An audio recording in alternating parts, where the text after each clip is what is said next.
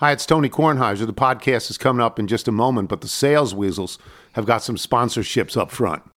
When you need mealtime inspiration, it's worth shopping Kroger, where you'll find over 30,000 mouthwatering choices that excite your inner foodie. And no matter what tasty choice you make, you'll enjoy our everyday low prices, plus extra ways to save, like digital coupons worth over $600 each week. You can also save up to $1 off per gallon at the pump with fuel points. More savings and more inspiring flavors make shopping Kroger worth it every time. Kroger, fresh for everyone. Fuel restrictions apply. Previously on the Tony Kornheiser Show. Rick Vaughn, the great PR director, once said to him, "Hey, Brooksy, could you call this sick kid in York, PA? Mean a lot to him if you could give him a call. You know, Brooksy, like, you don't know if he's listening or not." Brooksy was so happy. He was like, he had so many people approaching him. And like a couple days later, Rick says to him, "Hey, Brooksy, did you have a chance to call that kid in York?" And he goes, "Nah, you know, I just drove up there to see him. I figured it would mean something to him." The Tony Kornheiser Show is on now. That was Richard Justice from the other day, of course, and Buster Olney joins us now. Younger than all of us, Buster Olney is. Did you have any interactions with Brooks Robinson over the years, or are you too young for that? In the 2 years I covered the Orioles for the Baltimore Sun, I talked to him on the phone a couple of times. So I don't have any special stories other than, you know, what I hear through other people. And he's one of those people who nobody has a bad word to say about. And all the stories line up. Yeah. All the stories are exactly the same, that he was this incredibly generous person who, you know, you heard this phrase over and over and over again. He was a Hall of Fame baseball player, but he was an even better person. Everybody loved him. Nah, that's good. That's really good to know, because, I mean, that's Timmy feels that way and Richie feels that way, and they knew him, and that's great to know. Before we get into the baseball aspect of this, I need to talk to you a little bit about ice cream. There's a local ice cream here, as everybody knows, and Buster knows. I'm trying to find the best coffee ice cream, in my opinion, you know, that I can eat, because I love coffee ice cream. So there's a guy who makes ice cream here locally, Moorenko, Moorenko. And I guess the Moo in Moorenko might be his last name, but it might be Moo, because he's trying to tell us this ain't almond milk, all right? There is no almond milk. This is Moo milk. So I'm going to ask you, Buster, about, you know, protocol on ice cream. He sends 3 ice creams to the PTI show. He sends them to Bonnie. Bonnie's going to deliver them to me. 3 different ice creams, okay? One is a kid's ice cream. It's got a lot of junk in it, you know, and then one is a ginger ice cream, and one is a cinnamon cappuccino ice cream, which I guess is the closest thing he's got to coffee. Well, it's a DQ right away, because, you know, it's not coffee. It's right. It's not coffee. It's an amalgam. It doesn't really work. Anyway, Bonnie brings them over last night, and I open them. And the kid's ice cream is blue. It's bright blue. I shut that immediately. Michael can take it home to the kids if he wants, but it's bright blue. I'm not eating bright blue. Yeah, you eat this, kid. I look at ginger. I hate ginger. I just look at it. And the ginger and the cinnamon cappuccino have been eaten, Buster. It's like one-third down. It's one-third down. People ate them. Hmm. I just said to Bonnie, there's no way. I'm not putting a spoon in. I'm not doing it. Am I wrong? No. And my question was, did you ask Bonnie about, okay, Bonnie, let's get real here. Where did that third of the ice cream cup go, you know? She said to me right away. It's not that long of a drive. We're in the chain of command for the ice cream. That's what she said. She said, I put your name on it. I can't believe this happened. I said, I'm sure people wanted to do it because you put my name on it. But I'm not experimenting with ice cream that's been eaten, right? Well, let's face it. I mean, if you're not going to get exactly what you've been pining for, coffee, then it's a non-starter, right? That's good. I feel much better about that. That was my action. I accused one or two specific people of doing it, but I'm not even going to mention that now. And also, before we get to the sweeps, because sweeps make it seem like that the baseball wasn't even played. I think I have the same burning question that I think a lot of people who really do like baseball, love baseball, have. Why do Tampa Bay and Miami have franchises?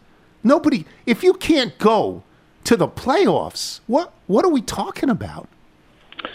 Yeah, that was embarrassing. for the franchises. It was embarrassing for baseball, you know, to have a crowd show up in that first playoff game that was 10,000 people fewer than the average regular season crowd that they have this year. It's a terrible look.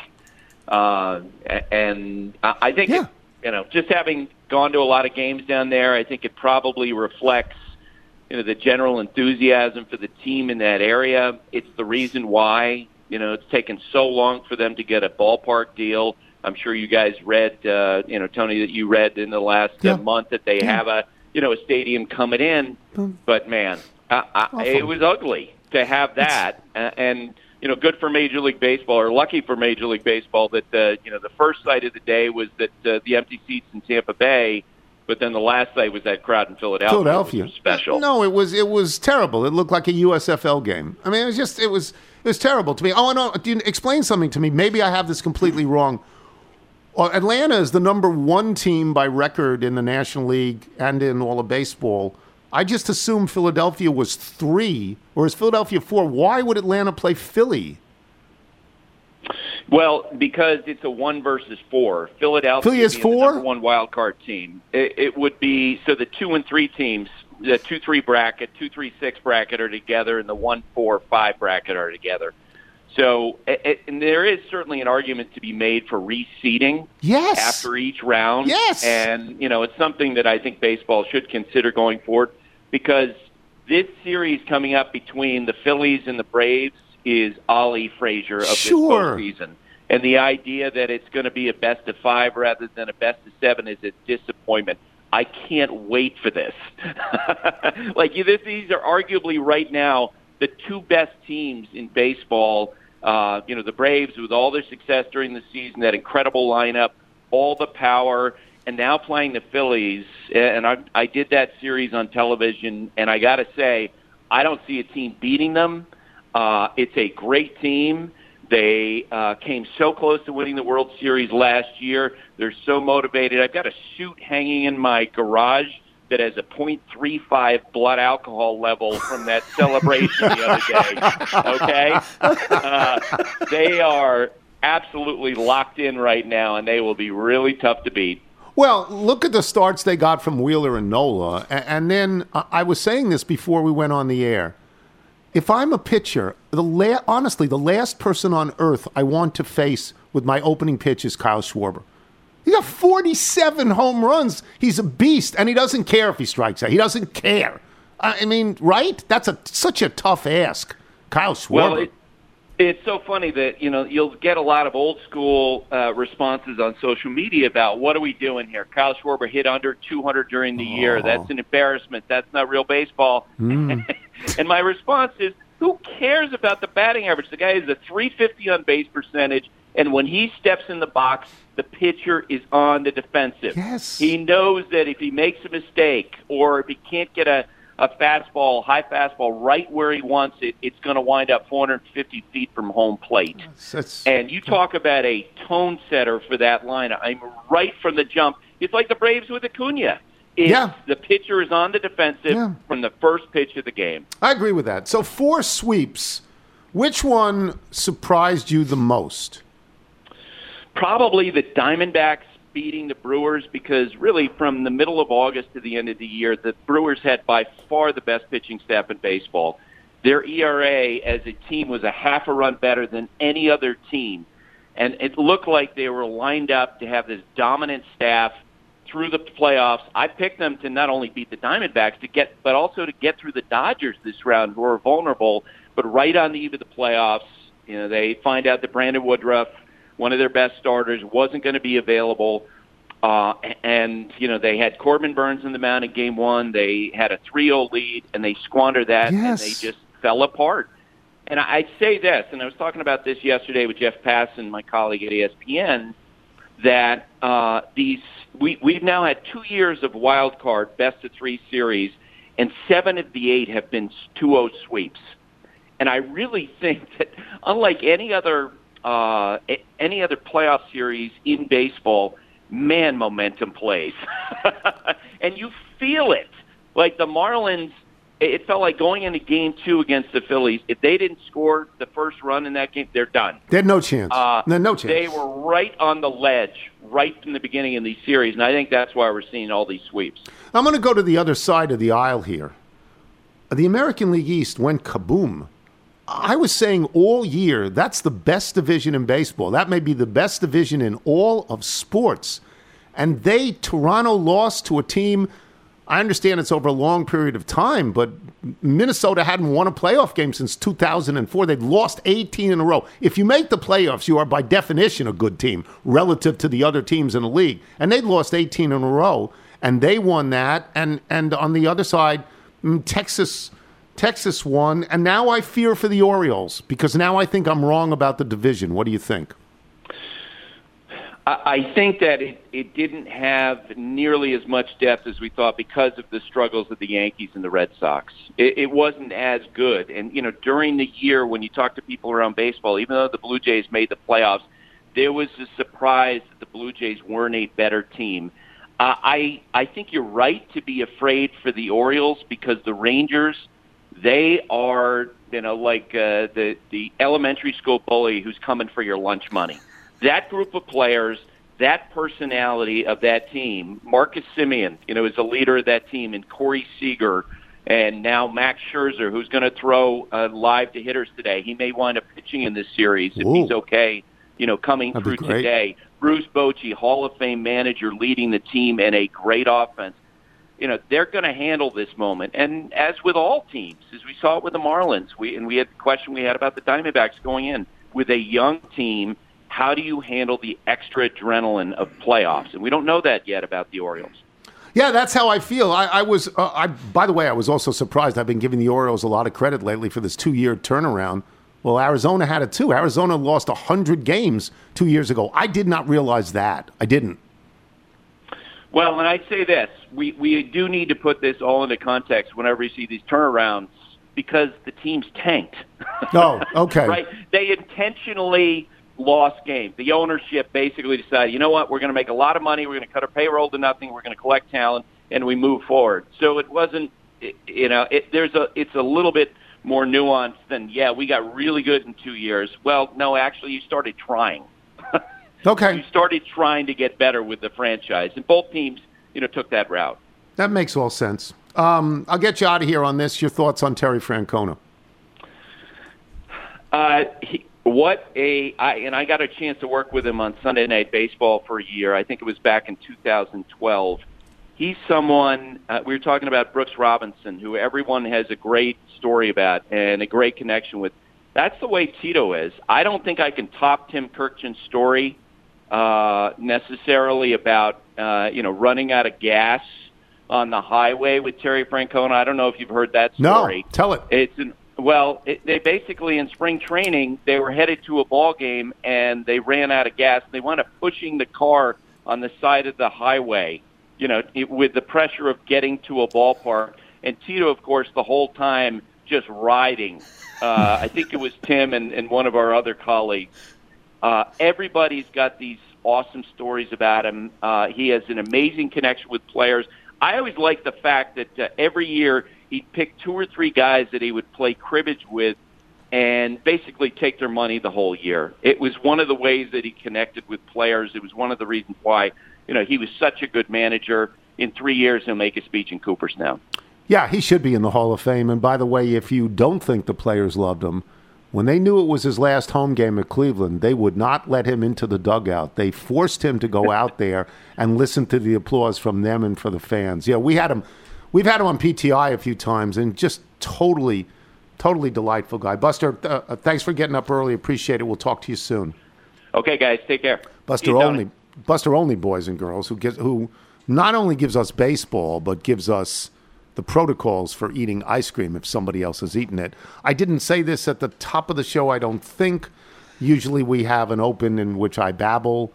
I didn't babble today because we felt the need to have extra guests because of the playoffs going out early and didn't want to wait till Monday on that. So we put an extra guest in the show, which occasionally happens.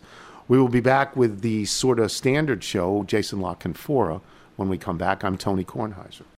Check out our new NBA show, Beyond the Arc, part of the CBS Sports Podcast Network, where you can find me, John Gonzalez, NBA insider Bill Ryder, and Ashley Nicole Moss 5 days a week talking all things NBA. Whether you're looking for insightful discussions, upbeat commentary, breaking news, interviews, or coverage of all the biggest stories in the NBA, our new show is the place to be 5 days a week. Download and follow Beyond the Arc on Apple Podcasts, Spotify, and wherever you get your favorite podcasts. I'm Mark Chapman. Welcome to the Planet Premier League podcast. Each week, Cesc Fabregas, Nader Manua, and myself talk all things Premier League. As a player, you don't have time to talk. No. You don't have time to make a plan. You just need to deal with wave after wave after wave. We watched Coach Carter, and he said, afterwards, the game's just about doing this for your teammates. And I remember looking around halfway through the film, and half the squad was asleep. Planet Premier League. Listen wherever you get your podcasts. You're listening to The Tony Kornheiser Show. The Tony Kornheiser Show. Mr. Tony had three chickens, and he gave them all names. The chickens were rejoicing, said, hooray, we're all saved. I said, don't get too cocky, your path may yet be narrow. What's your names? They said, Novak Djokovic, Dominic Smith, and Wander Suero. What's your names? They said, Novak Djokovic, Dominic Smith, and Wander Suero. Well, Novak, he went pecking all around the yard. Dominic Smith said, let's relax, drink beer, and play some cards. Wander Suero burped and casually shot his bow and arrow. Three doomed chickens, Novak Djokovic, Dominic Smith, and Wander Suero. Mr. Tony, he came outside and fired up his grill. Stirred some barbecue sauce, he smiled and ate a kosher dill. Said, where's my three little chickadees? I'm hungry as the Pharaoh. I named you Novak Djokovic, Dominic Smith, and Wander Suero. I named you Novak Djokovic, Dominic Smith, and Wander Suero. It's totally brilliant. Dan Byrne, he's totally brilliant. It's beyond belief how brilliant Dan Byrne is. Yes. Three chickens. Just amazing. Thanks, Dan. Plays in Jason La Canfora, and let me do this professional read if I could. We're joined by Odyssey NFL insider Jason La Canfora, host of the Odyssey original podcast, In the Huddle, with Brian Baldinger and Carl Dukes covering the entire NFL. How'd that sound to you, Jason? Sound good? That sounded amazing. Yeah, that's a first shot at it, too. I'm really happy about it. I am fired up for the weekend now, so. All right. Let's start with the easy things. What did we learn from last night? What a disaster for the Washington football team. What did we learn? Oh, boy. Well, we learned that the rot in that Washington defense runs deep. Yeah.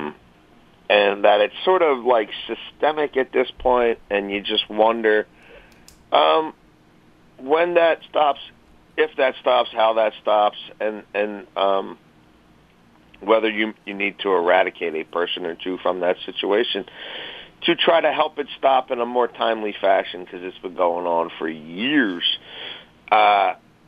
It was kind of baffling. I thought this would be a game where finally Sam Howell is not under duress, because the Bears came in with two sacks to their name, right? And it's the Bears, and they just blew another lead, another huge lead, to now be in a historic state where they've lost 14 in a row and they've given up 25 or more in all those games.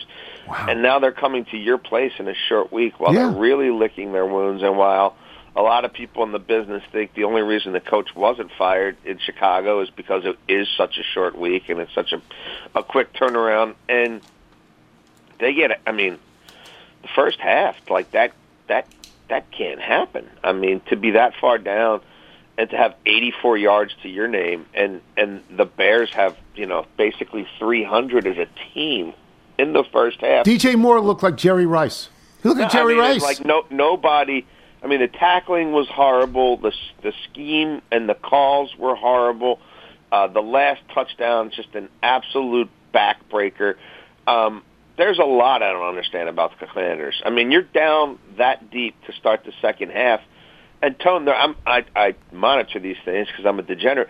They're snapping the ball on 5, 4, 2, 1. Like, what world, what planet are we on where you think you've got minutes to just give away?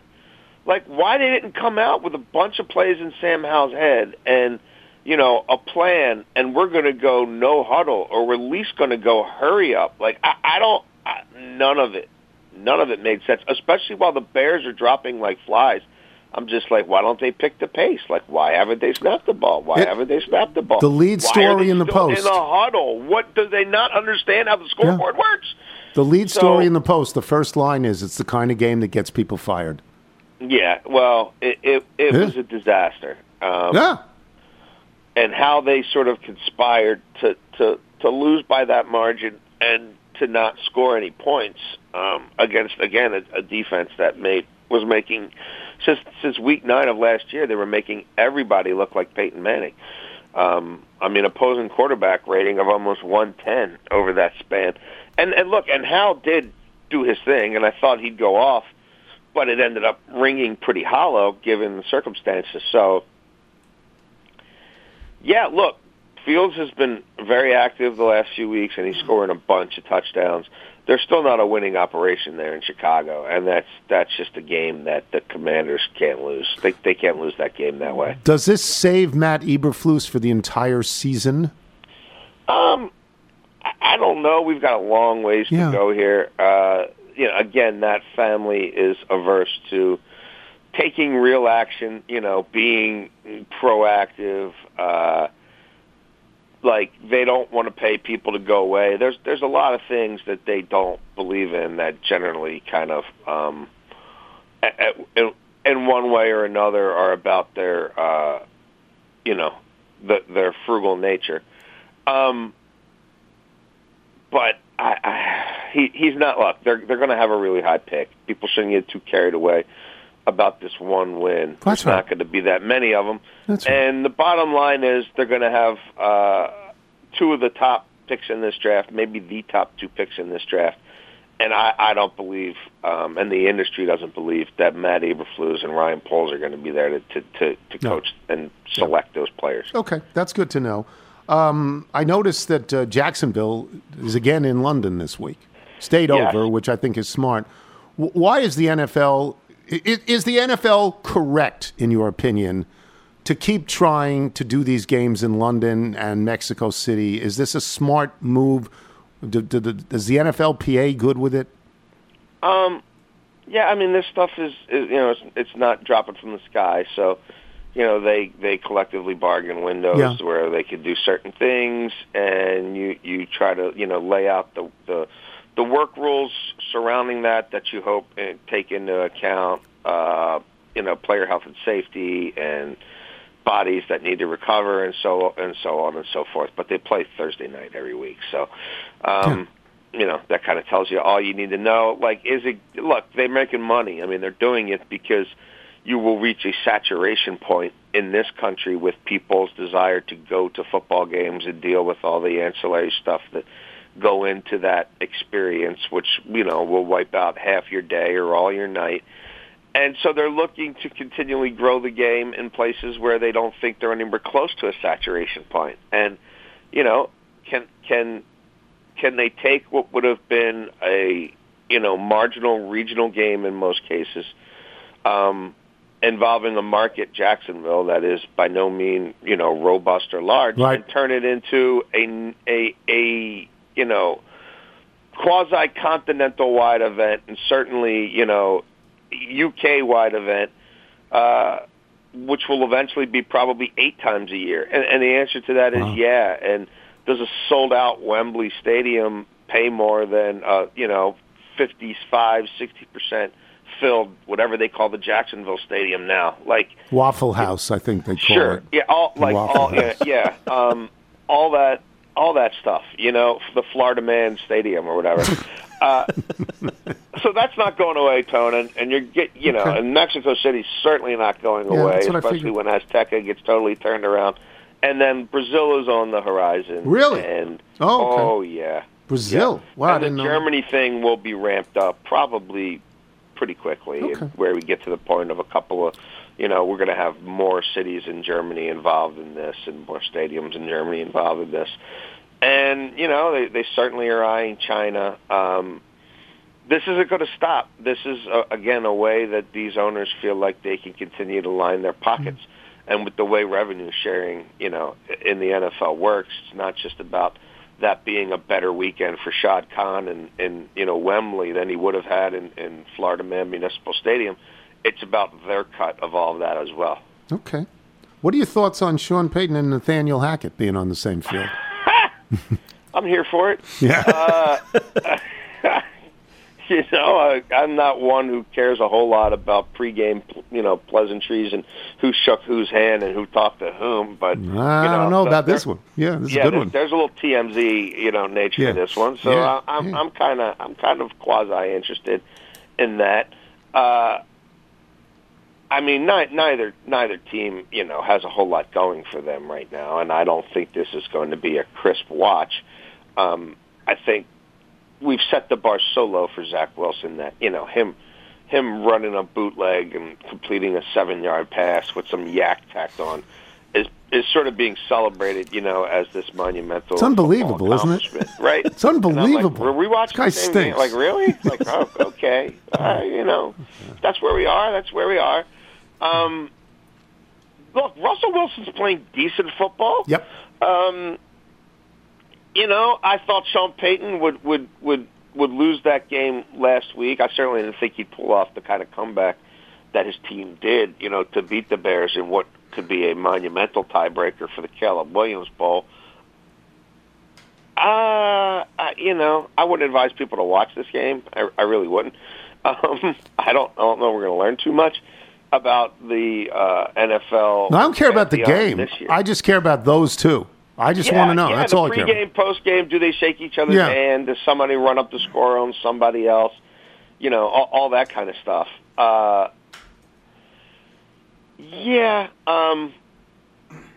know, the Jets need to win some games here. Like, the idea that, you know, we can't beat anybody, you know, or we only win when the other quarterback literally hands us the ball 4 times. I don't know that that's going to be good enough for Robert Saleh. You know, I think there needs to be some recalibrations there. And again, this is the kind of game that they should be able to win. I'm not sure that they are, right. You know, and there isn't a gambling aspect to this game that I love, so it's not high up on my pecking order. No, that's Dallas, San Francisco is the game people want. Yeah, that's it. That's the one where you look at both teams and say, okay, like they're viable. They could be interesting, not just now, but in January or February. Yeah, I think on this slate, that one stands out pretty significantly. I agree with that. I mean, I'll get and you I out. Think San Francisco wipes them up. Yeah, well, I mean, that's the sort of game San Francisco will win, and then they'll lose some 1 or 2 games where you go, gee, I didn't expect that. I mean, that happens all the time. That's the league tone. I'm sure you saw the Evan Neal stuff with the great quote where he said, why should a lion care about what a sheep says? And then he ran it all back. He's the king of the jungle, Tom, don't you know? Do you think that's Evan Neal's world and we're all just living in it, barely, clinging to life. You think that somebody on the team said, you have to do this right now, right? You got to walk this back, right? Yeah, I think there was efforts to contact him immediately, certainly his representation, and say, you know, what are we going to do about this little tempest? Like, how are we going to show some contrition here? And try not to alienate further people who are spending ungodly sums of money to show up and watch this horrific product. The Giants have major issues. They stink. Major issues. Tony, they've got 9 first-half points all season. They haven't scored a first-half touchdown. They're terrible. They're terrible. The first-half scoring differential is like minus 68. The next closest team in terms of complete futility are the Raiders at minus 37. When you're twice as bad as the Raiders at anything, you got problems. And they play Miami this week, who, you drum roll please, have scored 86 first-half points, most in the NFL. I kind of like some Dolphins first-half action in a couple of different ways here. You get that.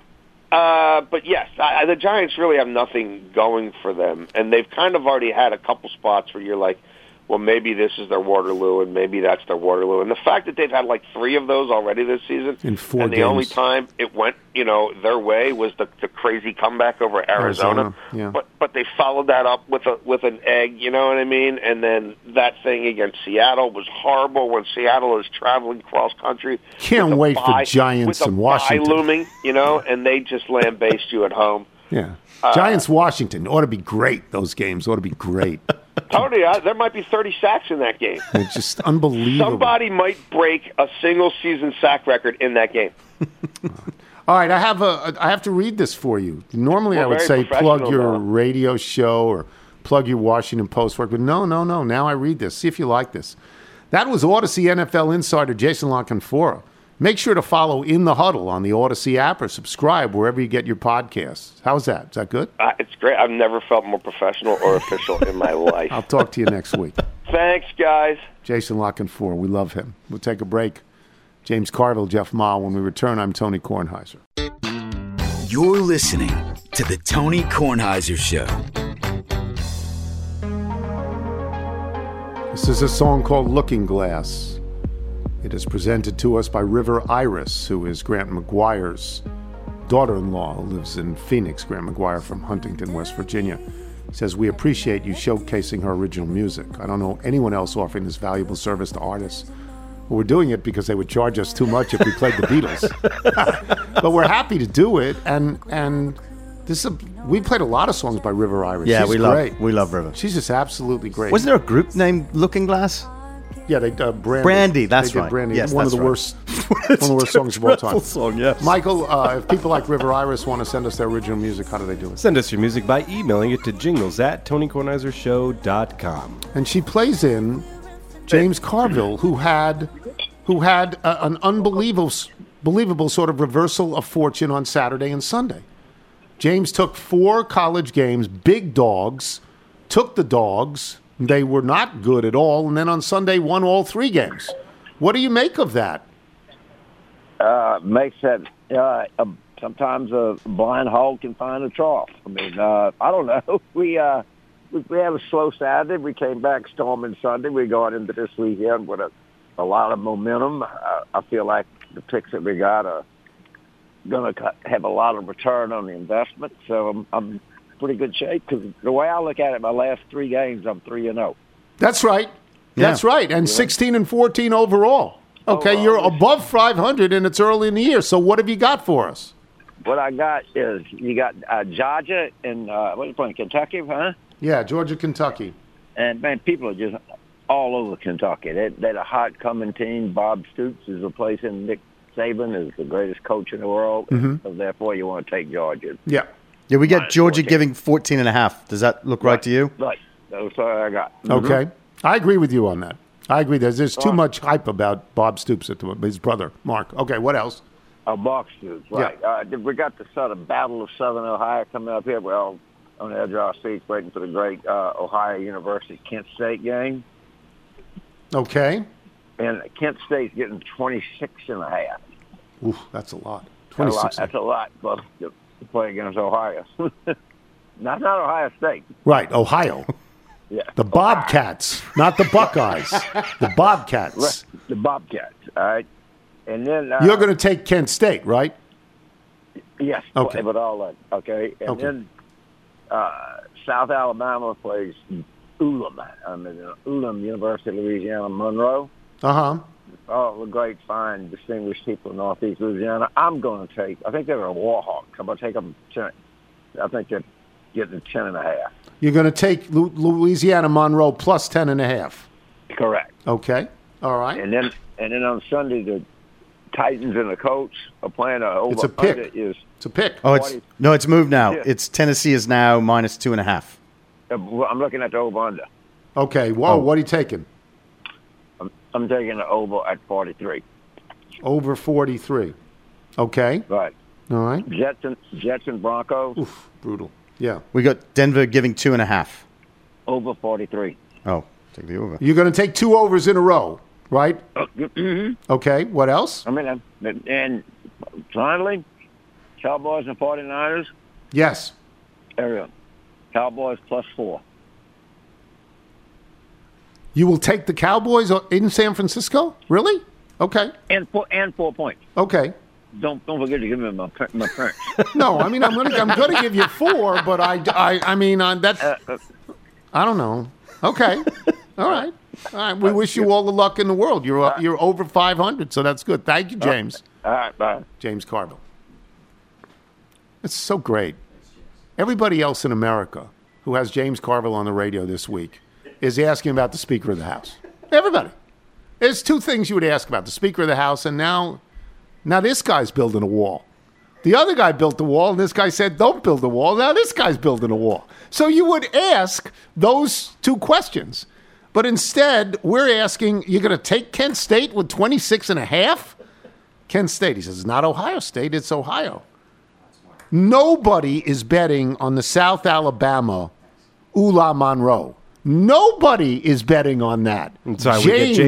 James is betting on South Alabama Ula Monroe. Now, just don't forget to give him his points. I don't think Dallas is going to come within 4 of San Francisco. That's just me. Is Jeff with us? Jeff is with us, yes. Jeff, I had a couple of questions before we get to this. Jeff, of course, does bet the process. Jeff, 2 and 3, 2 weeks in a row. Not the greatest. Not the worst, but not the greatest. A couple of questions. Jacksonville, I assume that they're now just taking out visas because they're staying in London for the rest of time. I looked at that when we talked to Chuck Todd the other day, and I said I might take Jacksonville over Buffalo just because they've been there for like 2 weeks now. Does that play into the line, or does that play into the way people bet that Jacksonville has stayed in London? Tony, you're becoming a very astute gambler. You notice these things, these small nuances where gamblers look for edges. Yeah, I mean, I think people are trying to quantify that and trying to figure out, you know, the home field and travel and all of these types of things are things that people have been largely trying to figure out for a long time. Right. The problem with them is that over time things have changed. With the, you know, the convenience of travel and the, you know, the way that people are able to set infrastructure up when they travel, all that kind of stuff. And the other thing is that people have never really been able to figure out when you have a home field or a home field disadvantage, where that really comes from. So I think there is some belief that that Jacksonville acclimating themselves there from a standpoint of time zone and the travel and the additional preparation. You know, obviously if you're flying, you're not able to practice and prep those days. So I think it is figured in. I mean, I don't know what the number is. The number is probably half a point, something like that, maybe even less than that. But yeah, I do think that those things people do try to figure out in the line, and this is where you find advantage because everyone quantifies that differently. And the person who quantifies it best probably is the one that obviously gets the edge. And I wanted to talk, there are 3 quarterbacks who have started all year, you know, tried to start, rookie quarterbacks. The kid in the Colts, the kid in Carolina, and the kid at Houston who has, to this point, C.J. Stroud, has done something that has never been done in the history of the NFL. He's thrown for over 1,200 yards without any interceptions. And they're 2 and 2. And I don't know if they're any good, but they're better than a lot of people thought they would be. Is there anything on a line that is reflective of rookie quarterbacks? Yeah, I mean, I think the rookie quarterback situation is very interesting because ultimately last week you had a situation. So C.J. Stroud, as you're talking about, he's playing off the charts. Yeah. We're seeing things that, like, no, we haven't seen with any quarterback. And I think in this case, it may take the lines a little while to catch up to him, although everyone is talking about Houston right now and him. So maybe in this case, this week, the line will be accurate of what people think. You know, I do think in this Cleveland case last week, you know, Baltimore was a 2.5 to 3 point underdog with Deshaun Watson starting. That morning they announced that he'll be out and that DTR will be starting, and the line really quickly moved to even, and then I looked at that and I said, that doesn't seem like enough of a move, and then it closed around 2.5 points with Baltimore's being the favorite. Wow. So it moved about 5 points. That's through 0 though, which is a really not a significant number because it can't end at 0, And even those numbers between 2.5 to 2.5, it doesn't get to a field goal. It doesn't cross what we call a threshold or a key number. That's just not that big a move as you would think. And you know, when you look at that in reflection, you say, this rookie who probably didn't prep all week, didn't know he'd be starting, gets thrown in there. That probably isn't enough of a move, even, you know, with the idea that maybe Deshaun Watson isn't the greatest quarterback right now. You know, I think the problem with the rookie quarterbacks is there's a ton of volatility. There's a ton of history that says that rookie quarterbacks will be terrible, especially rookie quarterbacks in their first start like that with no prep. So I think that was a case where the line did not move enough. Okay. All right. So what do you got for us this week? Actually, we'll talk about some of the things we talked about, and I'm kind of betting against some of the trends we talked about. So I'm going to take Buffalo minus the 5.5 over Jacksonville. I think, you know, obviously this line should be 6 or 7, and the reason it's as low as it is because of exactly what we've said. Yeah, and staying in London will be fine. Yeah, I think under a field goal, under a touchdown, or under 6 points, which is another key number. I like Buffalo. Okay, I'm going to take Baltimore minus the 4 over Pittsburgh. I think Pittsburgh is a mess, and I don't think there's much of a difference at this point between Pickett and Trubisky. I think Baltimore is, you know, they have had a recent challenge with Pittsburgh, which I think will keep them as motivated as they can. And they kind of had their hiccup against Indy. So, you know, hopefully building off of that Cleveland win, this will be a big win for Baltimore. Okay. I'm going to take Atlanta minus the 1.5 over Houston. Again, like we talked about Houston, everyone's talking about them. What they've done has been impressive. But if this line, you know, had happened in week one, Atlanta would have been favored by over a field goal. And Atlanta's played well. Like, they obviously did not play well last week against Jacksonville and in England, and they've had to come back and travel. So maybe there's some impact there, but I do think this line's too short. Okay. I'm going to take New England plus the 1 over New Orleans. Really? You know, this is a game where, you know, hopefully Belichick figures it out. We talk about Belichick in the first 4 games of the season experimenting. I remember when I was at ESPN and when I was parking your car back in the day that I had the opportunity to talk to Teddy Bruschi, and Teddy said, you know, listen, the first 4 games of the season, Belichick just uses as experiment, and it's really, he gets serious after the 4th game, and so hopefully this is the game he gets serious. And Mac Jones shows that he can be an NFL quarterback, and they win this game. It's interesting. I mean, you know, I think Pittsburgh's a mess, and I think New England's a mess. I mean, I do. I don't think New Orleans is any good, but I just don't. I have New England now looks like a team that doesn't have good players anymore. They just don't. Maybe I'm wrong. All right, what else? You got another one for us? And I'm going to finally take Minnesota plus the 4 over Kansas City. Really? Kansas City, obviously. Yeah, it's just one of those games that, you know, I think you kind of like hold your nose. And, I mean, as a 4-point underdog at home against a Kansas City team that is obviously very good but still not as explosive as previous Kansas City teams, does not have the skill position, does not have the ability to run away, and Kirk Cousins is the master of garbage time and the master of the backdoor cover. So I think this is a game at home where Minnesota will score some points, and I think we'll keep this within the number. It's interesting. Who was on Bet the Process this week?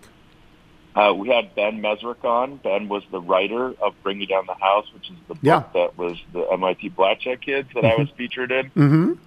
And we talk about his new book, which is called Dumb Money, which is the movie about the GameStop stuff.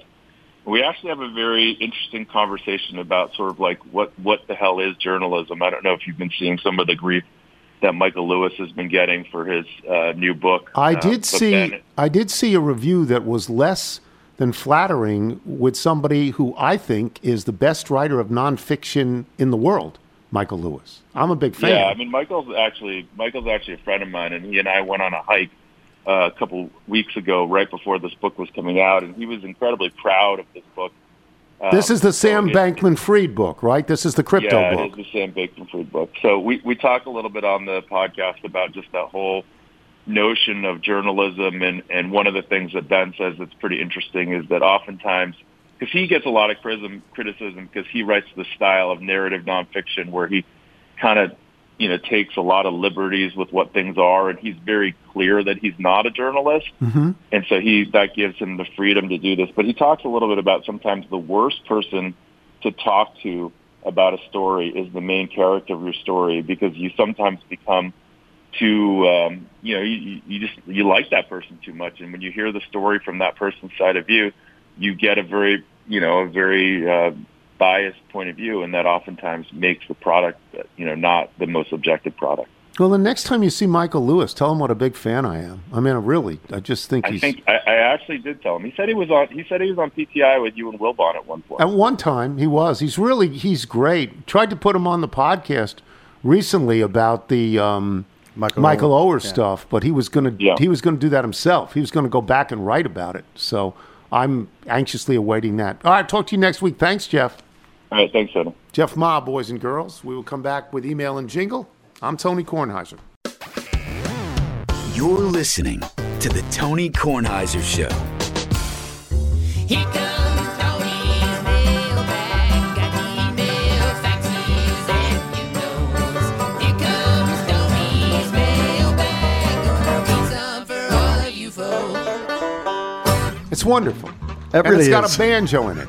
And it's really wonderful. But what makes it more wonderful is it's Eric DeLong and the Slappy Boys. It's just a brilliant name. The Slappy Boys. Come on, it's great.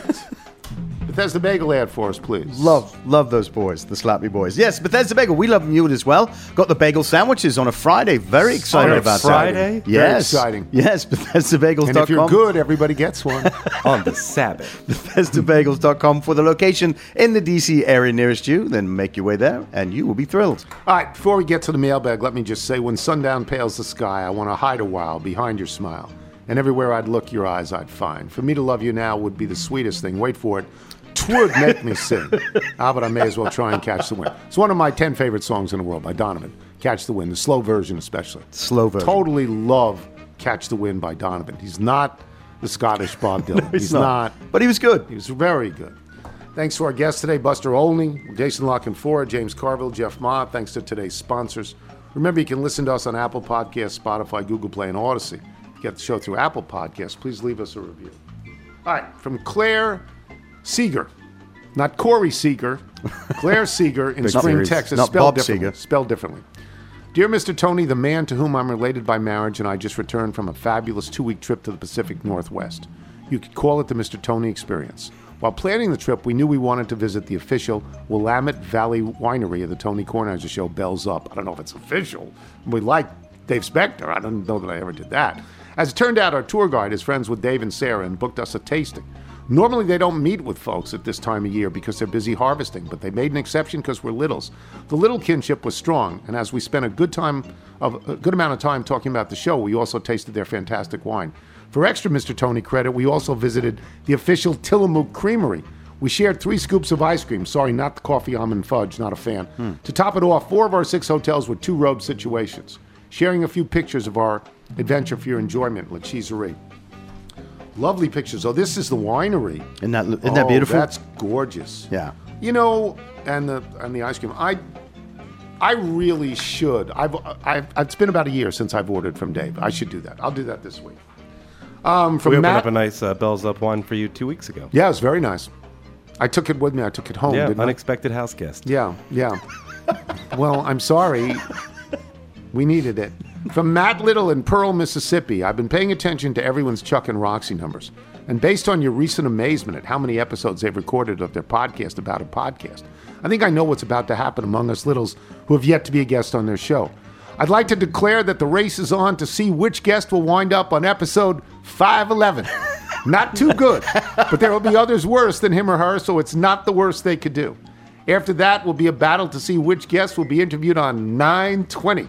Who among us will live long enough to be guest Mr. 3000? It's a brilliant email. From Jolene Wojcik. Not only do I go to the Masters every year, the man to whom I'm related by marriage plays the accordion. In his youth, instead of piano, his parents had him take accordion lessons. As a young boy, he played in a talent show and was asked to go on tour with Johnny Ray Gomez, Google it. This was a big deal in Nebraska. Baffling indeed. By the way, Kelly Vikstrom Hoyt in her mailbag accordion rendition was wonderful. It was. We love Jolene. Yes. From Wendy Nelson, dear Kornheiser, you're amazed by the accordion? Try the hurdy-gurdy, with all respect to Donovan and his song, The Hurdy-Gurdy Man. Oh, I know The Hurdy-Gurdy Man. Don't you crank that or something? I don't know. I don't know how it works. Yeah, I'm not sure how that works. I know is The Who with Squeezebox. Yes. From Derek Brown. I miss when Nigel was surprised every time you asked him to thank Bethesda Bagels. Derek from Akron. From Ken Scudder in Tacoma Park, Maryland. While shopping at Target yesterday, I saw something that I think would be perfect for you to eat on days when Bethesda Bagels does not provide your breakfast. Pumpkin spice frosted flakes. Ooh. Just think you can eat the flakes, then drink the aromatic combination of milk, cinnamon, nutmeg, cloves, and ginger right out of the bowl. It's like bringing Starbucks home without having to get in your Subaru. Pretty wise. Spencer in Southie. You've done a good job, great job over the last couple of years, and make it clear just how much you hate pumpkin flavor in dishes and drinks. While a strong position, it is not an uncommon one, perhaps even a reasonable one, though my Trader Joe pumpkin pancakes were phenomenal this weekend. A point that I take issue with, or at least need clarification on, is when you stated last month, I hate pumpkins. Can I just say that I stated it like 20 years ago? It's just a drop. They just play it. Yes. You being a doctor of humane letters, you know how important that S can be. Are you telling us now that when driving out to Rehoboth, you might pass a pumpkin patch and start muttering angrily to yourself or Carol about the innocent gourds? Or that when Bootsy the Hammer and the Captain are decorating jack-o'-lanterns, you refuse to visit Michael due to your inevitable rage at the sight of the bright orange fruit? Help us out, Grandpa. Just how deep does this hatred go? I'm fine with the pumpkin fruit. Yes. I hate all of the flavor that it exudes and hate all of the products that are infused with said flavor. Is that fair to say? And you're okay with the symbol of the pumpkin. Very much so. Yeah. Very much so. Bob in Atlanta. Today I received in the U.S. mail a thing from Cigna. It's addressed to the previous owner of the house I live in. She died in 2003. Maybe the indifference isn't calculated after all. From Tim Hall in Calabash, North Carolina. Listening to Michael's story of his school field trip to the farm made me think of my son's first school trip. He was 7 years old, and we had just returned to the United States after completing his adoption in Kazakhstan. He watched the farmer milk a cow, and we explained to him that's where his milk from his cereal came from. Then a nearby cow began to urinate, and my wide-eyed son looked up and said, "Apple juice." Thanks for the years of entertainment. It was a brilliant email. From Elaine Caffrey in Duluth, Georgia. When I was a kid one summer, I was visiting family who lived on the face of the sun, also known as Statesboro, Georgia. That's a song by the Youngblood, Statesboro Blues. I think it's the Youngblood. It could be the Love and Spoonful, Statesboro Blues. My younger cousin was outside playing hard, as little kids do. He came into the house hot and sweaty, and his mother gave him the original flavored green Gatorade, which he guzzled down and then immediately threw up all over her lovely 1970s kitchen. It's been a no for me ever since. No flavor, no way. From Adam Benson, who emails us frequently from St. John's, Newfoundland.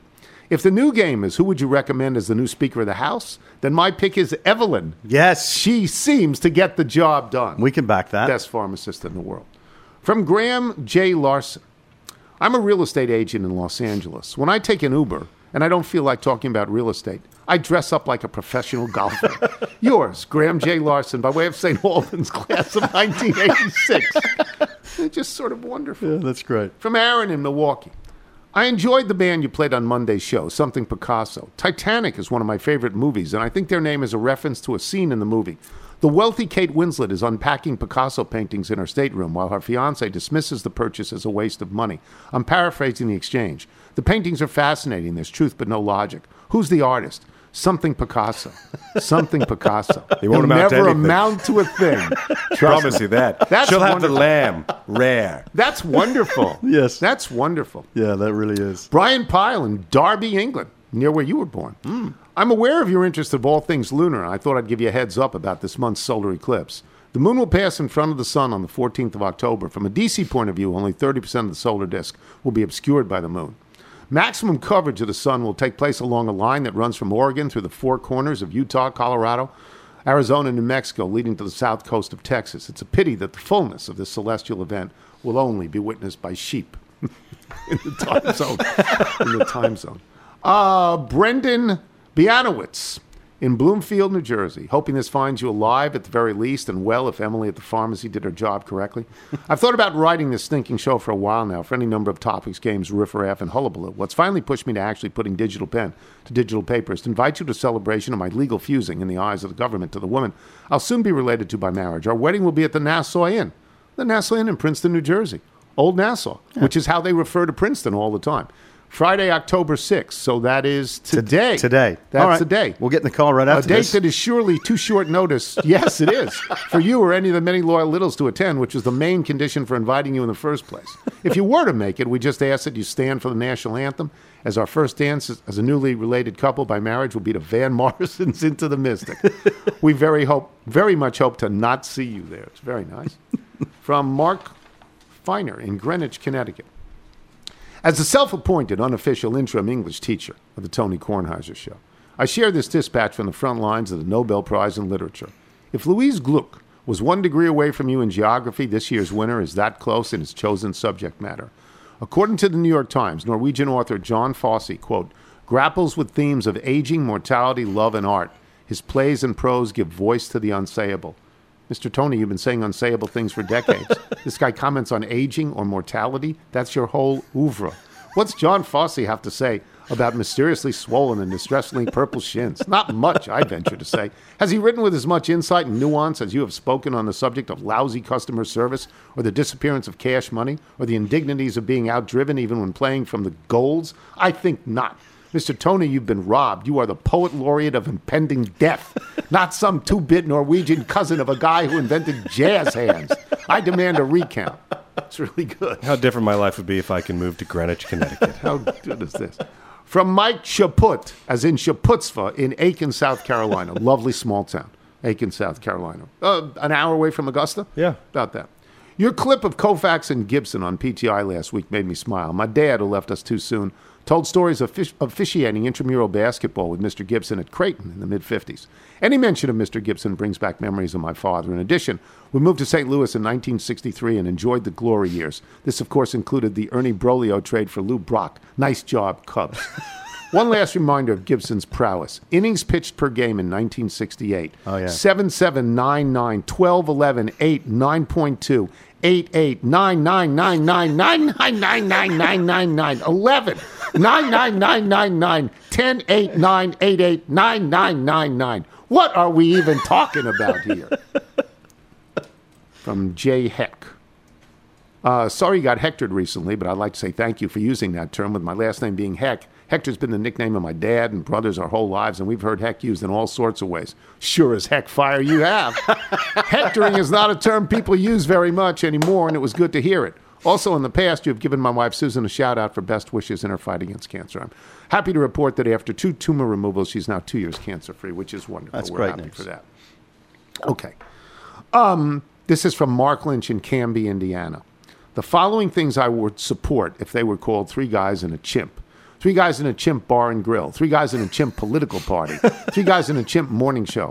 Three guys in a chimp race team. Three guys in a chimp barbershop. That's good to know, Mark. Yes, that's good to know. We got one a while back from Tom Williams, 76 years old, and just said Yankees. And this is obviously on the subject of... Oh, the Mount Rushmore. Yeah, Mount Rushmore. He just writes in Yogi Berra. That's it. Yogi won like 10 World Series. Won a lot of World Series. Yeah. Best. Yogi Berra is... And I don't say this, I say this from personal experience, but because I learned it from the great baseball writers I worked with in my life, going all the way back to Newsday with Steve Jacobson, and Joe Gergen, and Joe Donnelly, and Murray Chass at the New York Times, people like that. Yogi Berra was the best bad ball hitter in the history of baseball. You throw something 0-2 high and outside, it's a double. It's a double. If you're out on your bike tonight, everyone, as always, do wear white. Who is Tony? Tony Kornheiser. Who is that? It's a PTI guy on ESPN. Okay. Mr. Tony had 3 chickens, and he gave them all names. The chickens were rejoicing, said, hooray, we're all saved. I said, don't get too cocky, your path may yet be narrow. What's your names? They said, Novak Djokovic, Dominic Smith, and Wander Suero. What's your names? They said, Novak Djokovic, Dominic Smith, and Wander Suero. Well, Novak, he went pecking all around the yard. Dominic Smith said, let's relax, drink beer, and play some cards. Wander Suero burped and casually shot his bow and arrow. Three doomed chickens, Novak Djokovic, Dominic Smith, and Wander Suero. Mr. Tony, he came outside and fired up his grill. Stirred some barbecue sauce, he smiled and ate a kosher dill. Said, where's my three little chickadees? I'm hungry as the Pharaoh. I named you Novak Djokovic, Dominic Smith, and Wander Suero. I named you Novak Djokovic, Dominic Smith, and Wander Suero.